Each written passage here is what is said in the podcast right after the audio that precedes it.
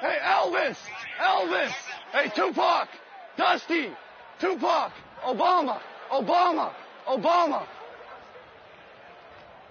Hey, Ric Flair! Ric Flair! Ric Flair! Hello, my friends, the time is here. It's the very best of all times of the year. No, it's not that holiday jive. It's the reason all sports fans stay alive. Well, the draft is at our favorite place. So tell your girl you'll be working late. It's the reason I'm cheesing and feeling so fine. It's fantasy football time. It's fantasy football time. Здравствуйте, здравствуйте, здравствуйте, уважаемые зрители, слушатели, подписчики, поклонники единственного, а потому лучшего подкаста о фэнтези-футболе, фэнтези-футбол фэнтези, и с вами финальный, завершающий, можно даже сказать, супербоульский выпуск, а, которым мы подведем некоторые итоги сезона, порассуждаем о будущем и в целом потрещим о том о сём. Сегодня буду не только я и два моих э, постоянных соведущих, э, Коля и Леша. Сегодня мы пригласили лучшего игрока на территории Европы в фэнтези-футбол Ильдара, потому что он выиграл Суперлигу. Ильдар молодец. У-у-у! Ильдар, мы тебя все поздравляем. Да, спасибо. Красавчик. Вот. моей памяти это была вообще самая уверенная победа. Ты лидировал с первой недели до последней, не дал усомниться. Но у соперников в этом году не было шансов. Ты как Спартак в 94 году. Ну, хуже, конечно, но мне нравится, Миша, ход твоих мыслей.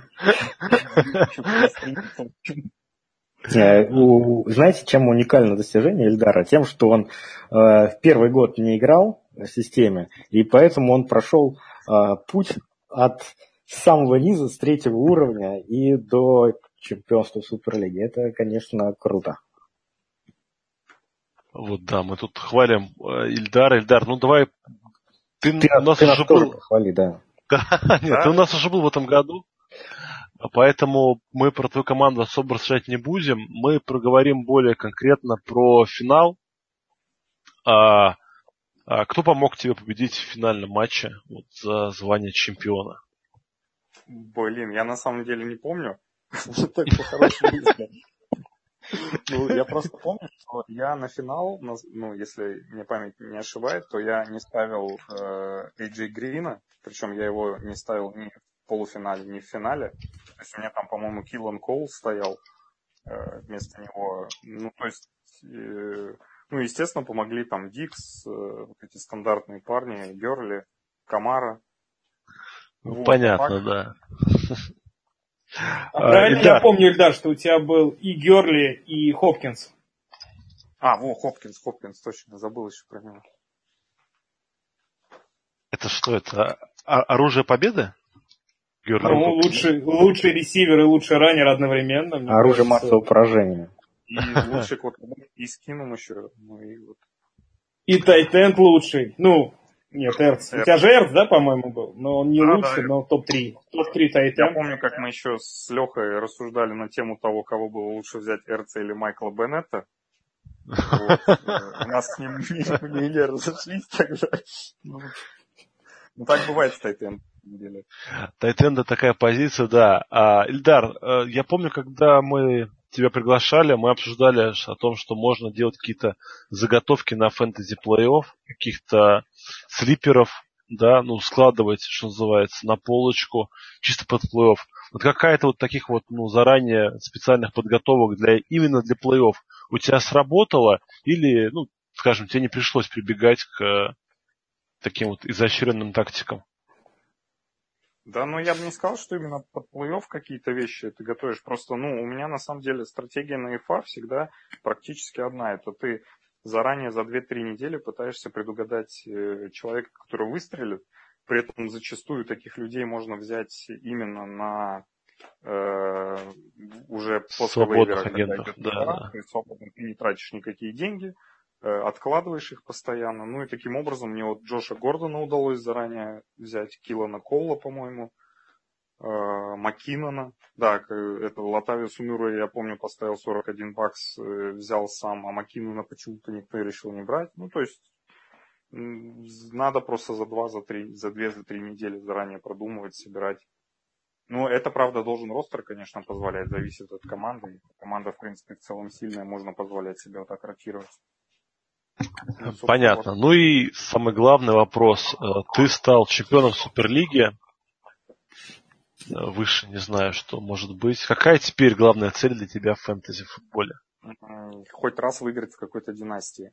Потому что, ну, самое главное сейчас, ну, там, Hail Mary династия, это в которой мы, в принципе, все вместе играем. Э, Ну, то есть построить команду.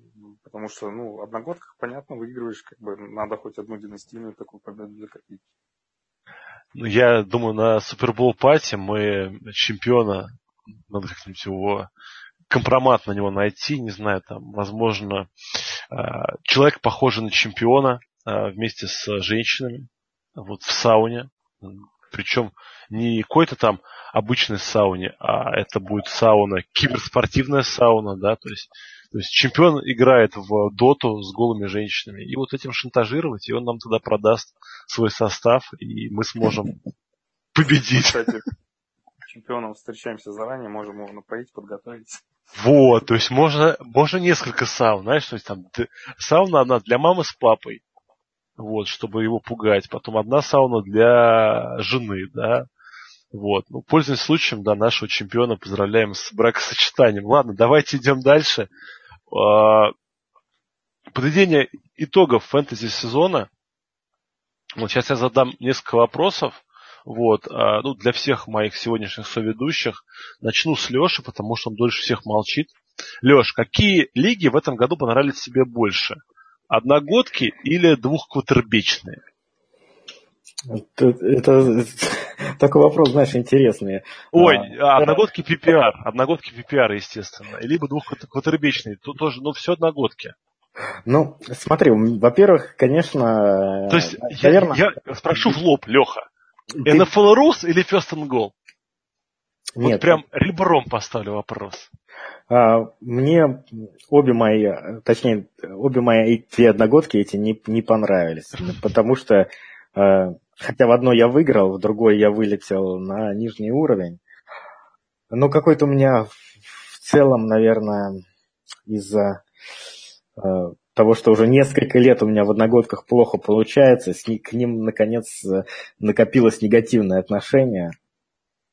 И я, наверное, пойду в сторону династии, при этом э, флекс, ой, супер, суперфлекс и- или один квотербек, это для меня абсолютно не важно, мне и те, и те, и другие лиги нравятся. Точнее, мне нравится, что у меня есть разнообразие, я хочу играть во- в, лигах обоего, обоего типа. Двух типов. Но в династиях, да, то есть ты за династией. Ну, династия мне гораздо ближе, да. Да, идем дальше. Ильдар, как гость, ты будешь вторым. Что тебе в этом году больше нравилось? PPR одногодка или два квотербека одногодка? Ну, два кутербека я не играл, я только буду сейчас начинать династии играть. А М. так, я играл в ППР стандарт, мы вот с Колей играли в покерной лиге платной, и я скажу, что Кто- мне ППР гораздо... А кто победил? Кто победил? Я был хейскорером, но, к сожалению, в полуфинале проиграл. Но приз мне все равно достался, но это так. Ну, а кто чемпион-то? Кто чемпион? А, у нас второй год подряд Костя чемпион. Э, ну это не не хочуха, нет? Не-не-не. Ну, ну все, у меня В отлегло. том году в, в- в финале в первый год э, сыграл, а в этом у него провалил. А, все потому, что он не общается в чате фэнтези, футбол фэнтези. И э, такой Ильдар, э, династия или одногодки, что тебе больше нравится? Э, ну, и то, и то на самом деле. Это как вот, это они дополняют друг друга. Как светлое пиво и темное Династия, пиво. династия это общение, все-таки одногодки это такой сиюминутный результат. Понятно. Коль, давай тебе те же самые два вопроса. Одногодки PPR или два квотербека PPR? Ой, два квотербека одногодка. Ну, мне Я считаю, что за форматом два квотербека будущее. Мне он нравится чуть больше. Несмотря на то, что и в системе интересный скоринг, PPR, и все нормально, но мы уже это пару раз в подкасте обсуждали.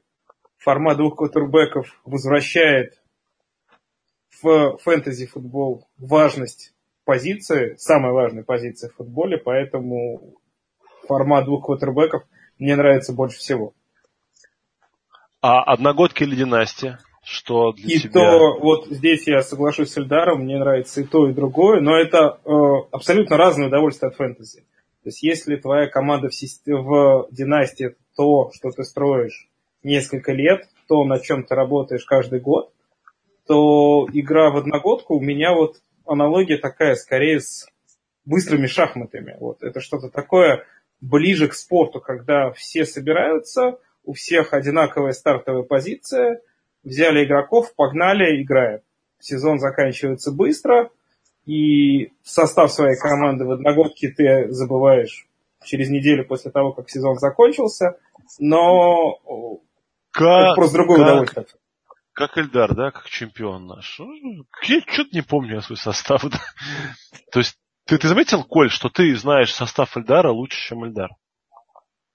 Ну, потому что Ильдар выиграл, а я нет. А Зачем по... еще вот по Надо помнить составы победителей. Да, Эльдар, что про квотербека? Более абсолютно согласен, но в том плане, что в принципе, если так уже подходить к ПР-лиге, в стандарт, ну, ПР-лиге, можно уже даже квотербека. Если Леша тогда ввел, ввел моду на стартовом драфте не брать кикеров там, да, и защиту, то тут можно уже и квотербека не брать, потому что на самом деле можно спокойно со всякими кейсами кинами выезжать. Ну, в ППР не... И там и даже и Тайтенда по большому счету можно не брать. Ну, ну ладно, об этом чуть позже. Ладно, э, я за себя скажу, что мне в этом году больше понравились, естественно, династии, потому что я там был более успешен. Я, к сожалению, такой человек, что где у меня получается, там мне там нравится, где не получается, там я расстраиваюсь. Ты не один такой человек. Ну, у нас таких много, да. Вот. А вот между PPR и два квотербеками, ну, неважно в каком формате, да, в династии или в одногодках. В династии мне очень нравятся форматы со сложными правилами, то есть, скажем, не PPR классический, а пол PPR. И вообще я верю, что будущее за еще более тонкой индивидуальной настройкой всего это. Вот. А два квотербека я смотрел только со стороны. Мне кажется, это очень интересный формат. Тут главное, чтобы произошло, как вот у меня изменение сознания. То есть я раньше пытался фэнтези-футбол наложить на футбол реальный. В этом году как раз у меня произошел перелом. Я понял, что это две совсем разные вещи, которых, ну, объединены, конечно, происходящим на поле, но по большому счету это совсем ну, друг другое, да. Мне поэтому очень нравятся лиги, вот опять же, которые набирают популярность, это без кикеров, без защит, потому что я считаю, что да, это какая-то полная ерунда, когда ты эти позиции тебе не нужны, ты их там берешь перед началом матча за 15 минут и, в принципе, особо от этого не переживаешь. Ну, Значит, такие позиции. Защиты ну, и, конечно, да, да. И, а и не Балтимор, да, который, в принципе, Алексею привел в конкурсе стримеров к победе в итоге. Ну да, да, в этом плане хорошо. Идем дальше. Лучший игрок фэнтези сезона на своей позиции. При этом, понятное дело, да, что любой из нас может открыть условный там движок nfl.com, либо Fantasy Pros, нажать вкладочку с результатами, посмотреть. А, поэтому мы решили именно сравнить тех игроков или отметить тех игроков, кого можно было взять ниже и желательно гораздо ниже результата, которые они показали. Вот. Ну, я думаю, первое место тут бесспорно будет великий ужасный. Но вы должны были сейчас так хором все ответить. Герли. Камара. Но мы сейчас говорим про всех позиций, или мы про какую-то конкретную имеешь? Или... Ну, да, давай мы для начала выберем одного самого крутого. Вот э, Коля за Камару. Ну, потому что у него разница между EDP, который он был, И его результатом я, я сейчас специально для себя делал табличку. Я нашел Эдвина Камара. Камара был 55-м раненбеком, по мнению IDP. А его а, позиция для драфта в среднем вот это Суперлига и три лиги первого уровня на Рус. То есть мы не берем какие-то безумные лиги непонятные. Была 144-я. Не, ну на самом деле даже на это можно не смотреть, потому что после второй недели Камара был на 99% лиг, он был на ФА. Если да, вначале, знаю, может быть, его и... и... Где ну, был задрафтован? Он мог быть задрафтован, но после первой-второй недели почти во всех лигах его сбросили, конечно. Были лиги, в которых он остался, но это абсолютное меньшинство. И, конечно, что у тебя раннер, который в топ-3 сезона, его можно было подобрать на ФА, безусловно, по соотношению цена-качество близко никого нет.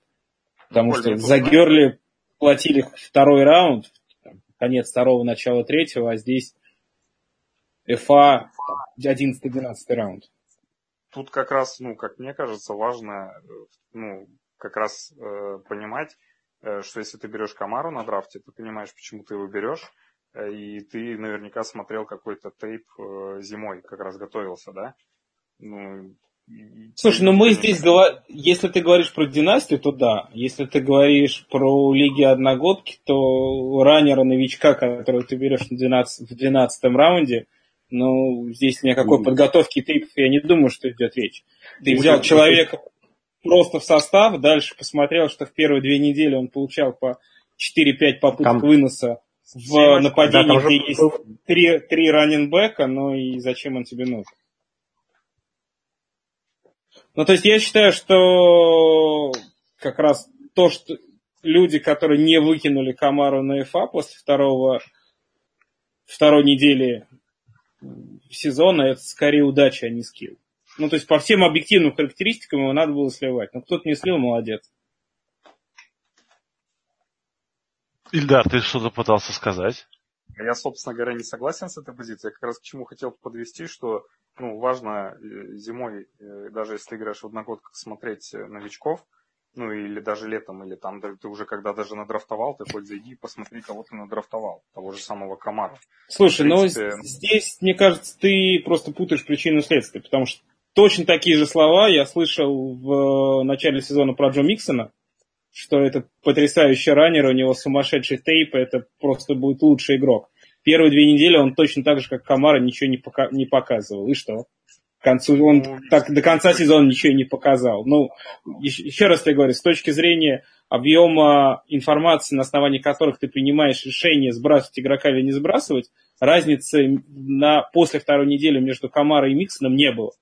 Нет, ну по Камаре... Все стартовые преимущества были надо понимать, что у Шона Пейтона свое нападение, в котором всегда есть раннер, который будет набирать на приеме. Собственно, я когда его драфтовал, я из этого исходил, что Питерсон и Инграм будут делить, возможно, снэпы э, ну, то есть на типичном выносе, а Камара будет выполнять роль Рейджи Буша или Даррена Спроуза. Ну, ты помнишь такого раннера в нападении Сейнс после того, как ушел Спроулс в Филадельфию? То есть последние... Нет, Спроулс ушел три года назад. Последние два года. Нет, Хайтауэр... Ну, в том-то и дело, что у них два года такого раннера не было.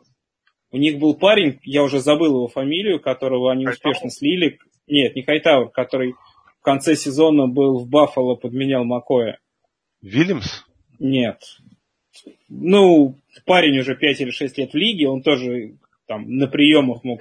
Ты имеешь в виду кадета? Да, Это... Траварис кадет, да. Вот, собственно, он два года пытался исполнять роль Камары. Вот был абсолютно ловящим раненбеком в системе Шона Пейтона, что он много кому помог в фэнтези в предыдущем году или два года назад. Никому не помог. Он плохой игрок. Ну, ну да, безусловно. Да как Камара, Камара очень талантливый игрок. Ну, кстати, тут любопытную статистику я по поводу Камара тоже хочу привести. Его эффективность на выносе. Не на пасе, а на выносе. А, с точки зрения количества выносных попыток, он 24-й а, раннер лиги. Ох. То есть мяч на выносе ему дают достаточно редко. То есть эффективность у него в этом году ну, просто запредельная. Ну, такого, такое сложно вспомнить, чтобы раннер, который оказывался в топ-3, был 24-м по попыткам выноса. Это на самом деле к вопросу следующего года. Стоит ли ожидать такую же эффективность от Камары в дальнейшем? Ну, я Так, думаю, ну так получается- за него много. Ну, то есть, э, лучше взять более надежные цели какие-то. Ну да, то есть, скорее всего, в следующем году, если не будет травм, Камара будет уходить в конце первого, ну, середине второго раунда максимум. А это уже совсем-совсем другая, Другая цена, история. другой размер драфтового капитала, да. Итак, то есть у тебя MVP фэнтези сезона Нет, Камара, MVP, нет, MVP фитнес, о, фэнтези сезона в этом году, конечно, Герли. Это человек, который О! последовательно в двух лигах убил меня в одной лиге в полуфинале, в другой лиге в финале. То есть человек лишил меня двух титулов. Поэтому То- никого другого назвать в этом году, ну, и невозможно. Но по соотношению цена-качество, конечно, Камара круче. Вот. Ну, туда, у Герли, надо сказать, что в фэнтези плей-офф были просто сумасшедшие результаты. Он набрал 27 очков, 44 и 48. Но когда у тебя один игрок набирает э, практически 50 очков, это гарантирует Две, тебе- недели, две недели подряд. Ну вот повторюсь, да, он Это, в двух моих самых важных лигах, в полуфинале и в финале в одиночку с моими командами разобрался. Поэтому эту Вот, ну, фамилию до получается- сих пор произ- произносить мне неприятно. Э, Получается, мы разобрали позицию раненбеков. Я думаю, вот Герли и Камар это два самых явных э, представителя. Да. Других таких игроков, которые показали бы Нет, ну, такой... Есть еще Левин Белл, но... как Не, бы, ну Левион Белл, он и уходил, извини да, меня. как, как стоил, так столько и набрал. Но это Да, тоже, кстати, да. не всегда бывает. Не, давай, ну, то есть, когда ожидаемое со- совпало, все-таки не будем брать. Еще мы можем вспомнить Карима Ханта, да, но каждый год есть такие э, раннеры, которые новички, становящиеся первыми. Можно вспомнить того же самого Джордана Ховарда, да, и так далее. Просто, наверное, более ожидаемо было, что условный Форнет будет выше, но в целом то, что Хант показал, ну, вот лично как бы не очень удивило. То есть, особенно по ходу сезона. После его выступления на самом деле. Ну, Что? по крайней мере, в фэнтези-кругах. Ну, э, очень много вопросов осталось после выступления. И сейчас вот в фэнтези-кругах это одна из основных тем обсуждения. Сможет ли, во-первых, Хант повторить то, что он сделал. Был ли он, э, ну, были результаты именно э, зависимы от схемы самого индирида. И не будет ли возвращение Спенсера Вейра как бы мешать той же самой продуктивности. Потому что, в принципе, Спенсер Вейр показывал, ну, по-моему, приблизительно такие же цифры, как и Карим Хант. Я, конечно, Да, ну, да, да. И сезон у них на самом деле развивался одинаково, как в этом году сезон Канта можно разбить на три части. Абсолютно феноменальный старт, когда он тоже там набирал по 30-40 очков несколько недель подряд. Потом в середине сезона спад, когда он не показывал ничего, и в конце сезона он вернулся на хорошие цифры.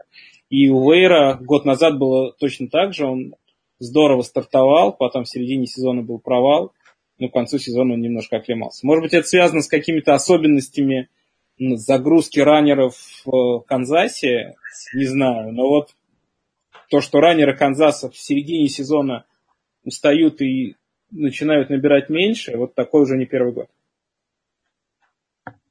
Можно сказать, прямо лайфхак, сказал нам Коля. Ладно, идем дальше. Следующая позиция у нас были квотербеки. Вот, кстати, вы вот знаете, кто стал лучшим квотербеком по... Алекс Смит.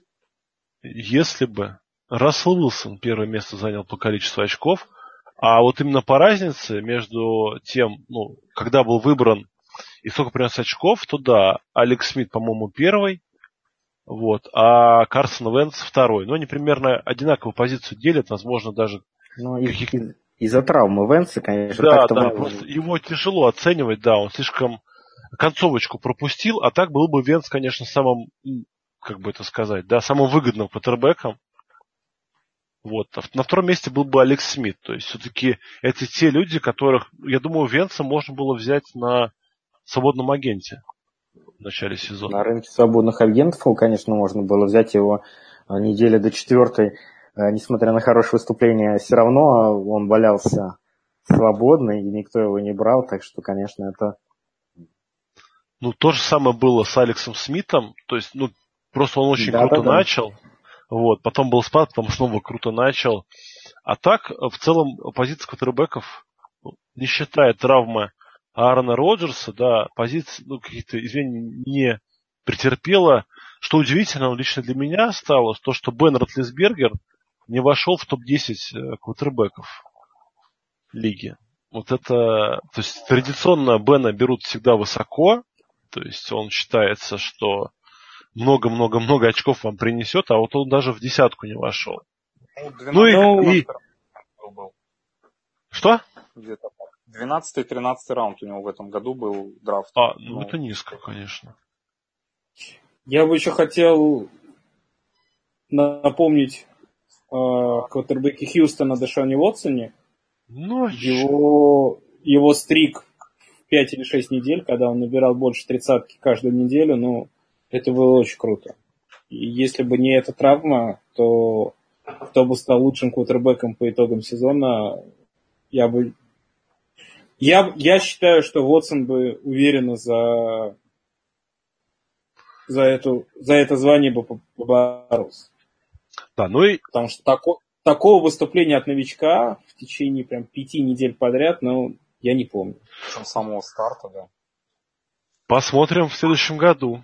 Вот, по, ну, думаю, по квартербекам мы всех, да, значимых фигур сказали. Ну, из провалов мы можем только в очередной раз пнуть Мэтта Райана и всех тех, кто отдал за него и вспомнить Лешины слова про регрессию к среднему. Да, Леша? Ну, а что да, с Кэм Ньютоном, кстати, как он в итоге? С кем? Кэм Ньютон, Кэм Ньютон оправдал там ожидания? А, да, оправдал. Второе место. А. То есть я думаю, в каких-то Кэм Ньютон, кстати, тоже Может, в и... паре лиг он был на ФА после двух недель. Ну, плохо начал. Тоже можем... Да, но у него была травма, но его спокойно можно было подбирать на свободных У Кэма Ньютона у него очень хорошо там разделяются игры, а, где он очень много набирает и где он мало набирает по матчапам. То есть он, в принципе, такой квотербек, которого можно с уверенностью ставить против а, плохих защит и в то же время против хороших. Его можно уверенно не ставить. Стабильность это хорошо. Вот. идем дальше. Ну, у нас дальше тут вайт ресиверы. Э, тут, конечно, уже тяжелее было так вот однозначно принять. Ну, первое место, на мой взгляд, должно принадлежать Адаму Тилину, который ну, нигде был никем, звать его никак, а окончил он 12-м. Вот. И, на, и туда же к нему в когорту идет такой вот есть ресивер Джарвис Лендри тоже он, в принципе, гораздо ниже уходил, чем очков он принес. А так, вот, вот у ресиверов, в принципе, все без удивлений. Ну, Хопкинс разве что, я думаю, что многих удивил. Ну, И Хопкинс это, э, ну, после прошлого сезона, это для меня тоже большой урок человек, который с Брайаном Хойером, ой, или с кем, кто там у него был квотербеки, ну, не знаю, всех этих парней без, безумных, набирал стабильные очки, я не знаю, как Слушай, можно ну, а было... а со Свайлером год назад перестал набирать? Ну, Свайлер это да. Плохо это играл, но он в прошлом году прям плохо играл. Ну, дропы были там, да, у него. Не знаю, Хопкинс уходил все равно высоко. То есть его нельзя было взять ну как, в третьем Хопкинс уходил, можно было, сто процентов можно было. Да, да. В третьем да. раунде. Это начало, ну, то есть от середины второго до середины третьего. Лошидзе все. Вы все лошидзе, кто выбирал его так низко. Ильдар, ты же в третьем раунде Хопкинса взял, скорее всего, да? В четвертом пиком или где-то в этом районе, по-моему, да. Но а, такой человек стал вайт-ресивером один. Ну, по сути, да. При этом не сыграв в одной игре, кстати. Не, по-моему, на 17 неделе уже не сыграл. 16 неделя. На 16 неделе вот была у него вот эта сумасшедшая ловля на одну руку. Я Против не знаю. Питтсбурга, Нет. А, или Питтсбург. А, да, ну да, да, да. успел ножки заземлить. Ну вот, вот очень тяжелая позиция, да, то есть мы говорим Тилен, но в то же время на 12 но это какого-то такого прорывного парня здесь нет. У Филина, был, у Филина был сумасшедший сезон, но он э, в плей-офф не выстрелил. У него на 15 неделе он набрал 6 очков. На 16 неделе тоже там, по-моему, в районе 9 или 10. Сейчас не помню, но вот что-то такое. То есть он вот в самый нужный Лиги момент... не выигрывал, да, да Лиги не выигрывал. Лиги не... Как раз наоборот, тогда вот на этих двух неделях Дикс опять был хорош. Тоже у человека был интересный сезон, сумасшедший старт, провал в середине, и в концовке он опять Ну, прибавил. Если мы, кстати, говорим про ресиверов, то я бы отметил, что в этом Да. году неожиданно новички э, выстрелили очень неплохо. Э, Обычно э, новички так сложно вкатываются в фэнтези, там, за исключением модели Бекхэма, который тоже в первый сезон отлично играл. В этом году сразу несколько новичков показали хорошие результаты, причем вс- все эти новички были на драфте не, не первого раунда, так скажем, игроки э, драфта НФЛ. Жужу Смит Шустер, Кинан Коул, э, Купер Кап. А, Смит Шустер и Кинан Коул, так они вообще выдали свои а, лучшие игры в фэнтези плей-офф. Например, Кинан Коул из Ягуаров набрал 18, 31 и 16 очков. А, а, Жужу в полуфинале 17 очков, в финале 19. Так что такие результаты очень неплохие. И на- особенно на фоне того, как некоторые ресиверы э, на вроде Амари Купера да, провалились просто страшно в этом году. Я думаю, ты сейчас Кори Дэвиса вспомнишь. И Майкла Уильямса. И, А конечно же... Да-да, э, Ильдар. Отмечу одну особенность, ну, такую я для себя интересную подметил. В общем, есть такой университет, я, честно говоря, забыл, как он э, называется, откуда, ну, студенты сами по себе там в ресивере набирают неплохо, но потом э, есть такая история, что они в НФЛ не приживаются. И оттуда вышли три таких человека, как Роберт Вудс, Маркис Ли и Нельсон Агалор. Э, То есть они там поочередно выходили, и, в принципе, они действительно все очень долго так вот э, приживались к лиге. Ну, так получилось, что они, по-моему, в этот год все трое выстрелили. Хотя, ну, Маркис Ли, по-моему, еще в том году там что-то показывал. Вот. Но до этого, в принципе, ос- все трое считались такими какими-то полубастами. Это А, UFC. Так вот, всяком- да, да, да. Вот, вот, USC, да. Южная Калифорния, команда играет в очень агрессивный такой пасовый футбол, поэтому, ну, собственно, очень тяжело оценивать, да, вот таких вот проспектов, которые выходят. Ну, как раз вот эта проблема, которая в лиге вот в полный рост сейчас встает. Э, Мы уже видим, что квотербеков, да, у нас появляется, то есть вот в этом году, да, в этом межсезонье мы видели, что уже несколько команд делают такой реверанс в сторону своих квотербеков, которые играли в колледже спред нападения. Вот, интересно, как мне кажется, то же самое будет с ресиверами сейчас, со всеми остальными. Вот. И последняя позиция, которая осталась, она, наверное, самая безумная, это т- тайтенды. Ну, то, что это вообще, это такая ересь. Вообще, тайтенды фэнтези, это... Не знаю, кто взял Зака Эрца в восьмом раунде, так не Нет, считаю. тот, тот красава, да, но при этом, как бы, там, где был Зак Эрц, там были все остальные примерно так же, да, то есть там уже был и Джимми Грэм, и Рудольф, и, и все эти э, про- прочие товарищи. Выделяется Эван Инграм, да, это новичок из гигантов, да, он был на хорошем счету, но я думаю, в своем уме его никто в одногодках особо не брал. Потому что Одел Бекхэм, этот а, ст- старенький из Джетс, а, Брэндон Маршалл, потом слот у них был очень хороший. В общем, ну, да, парень перспективный, но кто в него верил? А в итоге Энграм стал пятым тайтендом лиги. Ну, по Но опять же, да, это, это человек, который лежал почти во всех лигах на свободных агентах. Да постоянно он лежал. Да его там только начали брать, когда начали все у них резко ломаться. Вот. И вот лично меня очень сильно удивил, что в десятку вошел Джек Дойл. Это тайтенд Индианаполиса. Но это, конечно же, потом, вот тайтенда ниже, скажем, там, седьмого или там пятого, шестого места, это такой болото, наверное. Можно сказать болото. Днище, днищами погоняют. Поэтому тайтенды должны пойти все за, за кикерами. Ты просто не умеешь их готовить. Ну да, у меня нету Роба Гранковски, поэтому Вот эти вот, вот смотрите, да, между первым тайтендом и тринадцатым разница в два раза очков. То есть в два раза больше набрал очков первый, чем тринадцатый. Такого, мне кажется, ни одной позиции нет. Ну, э, друзья, надеюсь, вы понимаете, что кикеров, э, защиты и прочую лабудень мы разбирать не будем. Вот. И э, третий наш тема для беседы сегодняшней.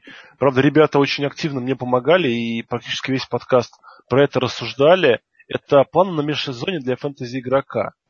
То есть, как надо себя вести, или что надо делать, или что надо не делать, да, чтобы быть во всеоружии к началу фэнтези сезона. Леш, ты снова долго молчишь, давай тебе дадим право. Ну, смотри, первое, что нужно сделать, это э, хорошенько отдохнуть от фэнтези. От души, чтобы тогда... Да, да, вот, ну, пожалуй, только Ильдару не надо отдыхать, потому что ему фэнтези не надоело э, по определенным объективным причинам. Его можно понять. А, а я думаю, все остальные с удовольствием отдохнут от фэнтези, отдохнут от своих поражений. Прям, и, да, очень хочется. Да, зарядиться энергией, чуть-чуть э, соскучиться по футболу, и уже с весны тогда можно, конечно, а, начинать перестроение всех своих династийных команд а, и а, следить за новостями, читать какую-то аналитику. Ну, хотя, по сути, мне кажется, вот сквозь призму последнего сезона все это э, не так уже и важно. У меня совет для игроков будет следующий. Если вы не играете в династии, если у вас нет ни одной династийной лиги, сейчас самое время для себя такую лигу начинает набираться прямо сейчас. Мы в, в чате Fantasy Football Fantasy о всех наборах в такие лиги обязательно сообщаем. Если наоборот у вас есть ваша династийная лига, которую вы открываете, в которой есть вакансии, пишите об этом в чат. Ну, в общем, всем тем, кто не играет в династии, я думаю, что все участники этого подкаста настоятельно рекомендуют это начать делать. Да, это я согласен полностью. Династия это тот э, стержень, да, который позволит вам наслаждаться фэнтези в течение всего сезона, потому что, по большому счету, в одногодках нужды э, какого-то глубокой подготовки весной нету, да, то есть э, в одногодках ты можешь себе позволить уже после драфта, да, начать. То есть для, для кого-то это приемлемое э, как бы про, промежуток времени, чтобы не заморачиваться по поводу фэнтези футбола. Для кого-то это очень большой, да, э, срок. Он не может себе такое, ну, то есть как это, жажда, горячка, начинаешь смотреть э, русский, американский футбол, не знаю, там, украинский, белорусский, начинаешь всерьез поглядывать на лигу легенд, она же лига нижнего белья, не знаю, что там еще. Канадский футбол начинаешь всерьез думать, что они начать ли меня смотреть. Зачем ты пересматриваешь старые матчи колледжей? Ну, если вот вас вот так вот плющат, то династия это для вас. И наоборот, если вам не очень хочется погружаться, то, наверное, это повод не погружаться. Хотя у нас вот есть тоже общий знакомый, который считает так, что есть огромное количество людей, которые понимают в футболе лучше, чем я. А, ну вот он всегда приводит в качестве примера, скажем, а, администраторов сайта rotoworld.com. Вот он говорит, так как они понимают лучше, чем я, я не буду с ними спорить, я буду всегда с ними соглашаться. И поэтому вот этот э, игрок в династии, довольно, кстати, успешный игрок, у него позиция такая, что не надо смотреть видеопленку молодых игроков, не надо читать какие-то скаут-репорты или там драфт-отчеты или там следить за комбайном за временем 40. Надо просто дождаться, когда Rotoworld выпустит свой рейтинг новичков и сделать все, что по нему. То есть, скажем, если у вас есть драфт новичков в лиге, вы берете по вот именно этому списку, который за вас делали американские журналисты. Такая позиция позволяет экономить очень много времени. Она, конечно, не очень интересная, но имеет тоже право на жизнь.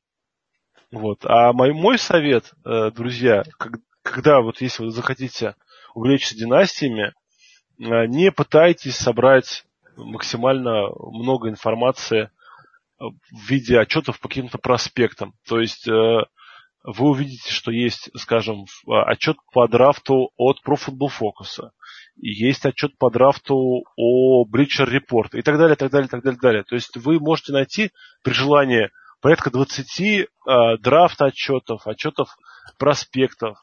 И каждом, из-за вот того, что огромное количество информации, у вас как бы немножко фокус собьется. Лучше определиться с двумя-тремя достоверными источниками и прислушиваться больше к ним. Ну и, конечно, я все равно сторонник того, что надо смотреть пленку, получить удовольствие, пытаться разобраться в футболе чуть-чуть поглубже. Ильдар, ты скажешь, как чемпион Суперлиги да, какой-то фэнтези совет? Твоему предыдущему тезису немного противопоставлю мнение, да. в том плане, что я-то как раз считаю, что смотреть пленку надо, ну ты, конечно, сказал об этом чуть попозже. Э, для чего? Для того, чтобы э, сформировать какое-то свое мнение, то есть не обязательно даже э, какие-то копить где-то отчеты, можно создать просто обычный Excel файл, выписать туда фамилии раненбеков, ресиверов и просто по пятибальной шкале, э, самому смотря тейп, э, просто поставить оценку. Понравился игрок, не понравился. Не обязательно записывать какие-то там большие вещи, ну, желательно записать, нравятся руки, то все, пятое, десятое. И потом просто, когда вы начнете читать все эти репорты, там, ротовор, ротовиз, там, я не знаю, ну, кучу каких-то сайтов, которые это все делают, вы просто будете понимать, э, что вы, да, действительно увидели это в этом человеке, и вам нравится этот репорт, и вы также поддерживаете эту статью, там, подкрепляете ее статистикой, и, таким образом у вас формируется общее восприятие вообще об игроке и его положении на драфт. Но я считаю, что это очень обязательно смотреть каждого игрока хотя бы даже нарезки. Хотя нарезки, конечно, мало о чем скажут. Ну, лучше вот. смотреть не хайлайты, а как-то сайт draftbreakdown.com. Да, да. Вот, ну, ну и еще, как мне кажется, э, что важно, это играть хотя бы там NFL 10 в лиге, одну там в месяц или хотя бы в квартал, чтобы у вас э, приблизительно формировалось понимание того, как по ходу сезона росло или падало value того или иного игрока потому что, в принципе, это тоже важно. Вы будете какие-то у себя маркеры в голове держать, в отличие от тех игроков, которые, как бы, у которых не будет этого представления о том, росла или падала цена игрока. И к драфту вы просто уже выйдете ну, наиболее подготовленные с этой точки зрения, будете оценивать э, Друзья, прошу прощения, у нас кто-то ворвался в эфир, какой-то шум, грохот. Кого-то, видимо, убили из наших соведущих. И Все съели. живы, парни? Да. Это, видимо, Лешу нет, нет, нет, нет, нет, нет, нет, все нормально. На кухне все спокойно, да, Леша? Да, да, да. Вот, ну, вот эти вот э, позиции Эльдара, я помню еще год назад, когда очень активно в МФЛьных лигах зависал Леша, я понял, что э, она единственная позволяет по факту определить ADP игрока, потому что то, что показывают сайты, то, что показывают эксперты, это все прекрасно, красиво, но это все справедливо только для первых полтора-двух раундов. А потом вот начинается именно то, что э, разброс, но на самом деле он гораздо меньше, чем ну, судится по сайтам, да, то есть не бывает такого, что вот вы там, скажем, на каком-то ADP видите игрока, что он падает там в четвертый раунд постоянно. А пример МФЛ показывает, что вы его в третьем-то не всегда можете взять. А, поэтому... Да, да, да. Мне просто кажется, что в этой, ты когда вот драфтуешь, да, вот эти МФЛ, ты же читаешь все равно новости, и ты, в принципе, видишь, почему упал тот или иной игрок. И у тебя откладывается, была ли это травма, была ли это новость о том, что подпишут какого-то игрока, и его в итоге не подписали. Была ли это причина, там, то, что поменялся тренер онлайн, и поэтому раненбэк сможет или не сможет бежать там свои схемы. То есть у тебя это все равно в голове откладывается, ну, как мне кажется. Ну, то есть Важно ты, варишься в этом информационном потоке, да? То есть ты да, да, и причем это лучше запоминается именно через практику это происходит. Согласен. У меня в этом плане в этом году было совершенно ужасное время, когда я поехал в отпуск на полторы недели, и в этом время у меня был драфт то ли в двух, то ли в трех лигах, и это вообще, я с ужасом вспоминаю, что я просыпаюсь рано утром с легкого как это, при, а, приятные последствия греческого вина давят мне на голову, и я должен сделать срочно пик. Я пытаюсь его менять, потому что не готов сейчас сделать пик. Друзья, не назначайте себе отпуск, э, когда у вас драфт в ваших династиях. Это очень глупо. Да, кстати, да. Всем, кто... Друзья, в следующем году, подсказка, Супербол будет тоже 4 февраля. Поэтому все отпуска вы начинаете с 5 февраля. Лучше 6 Лучше, шест... Лучше 6 да. Леша, Это мне, я так понимаю, подсказка. Да, вот, чтобы спокойно, чертова на пятого, скушать по хот-догу и пойти смотреть футбол. А, ну, я думаю, прогнозы на Супербол мы давать не будем. Все понятно.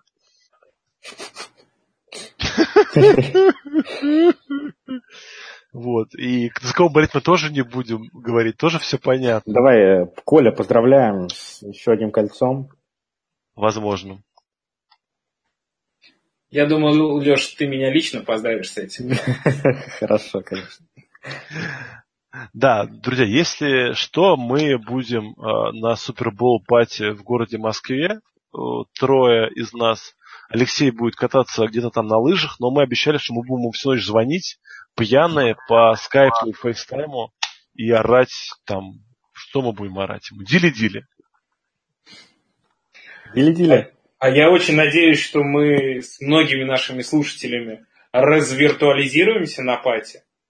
И я вот, я, например, буду на пати в Джерси Громко. Миш, ты, наверное, наденешь кого-то из игроков достопочтимой франшизы Чикаго. Да, кто у тебя будет в этом году?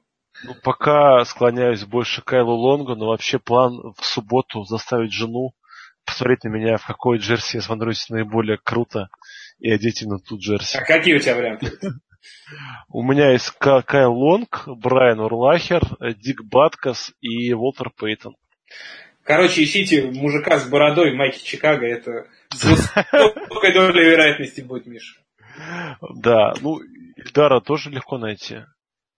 Ищите ну, самого довольного парня, который будет орать, вы все отсосали у меня сучки. Да, я чемпион Суперлиги. Это будет Эльдар. Конечно, не про меня. Но при этом сам, самые, самые умные глаза, друзья, ищите.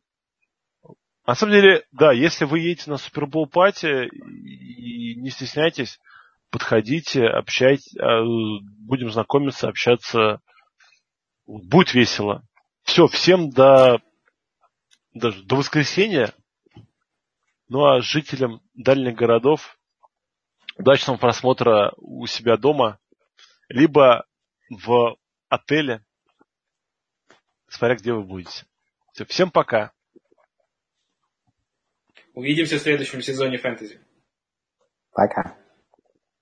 Счастливо.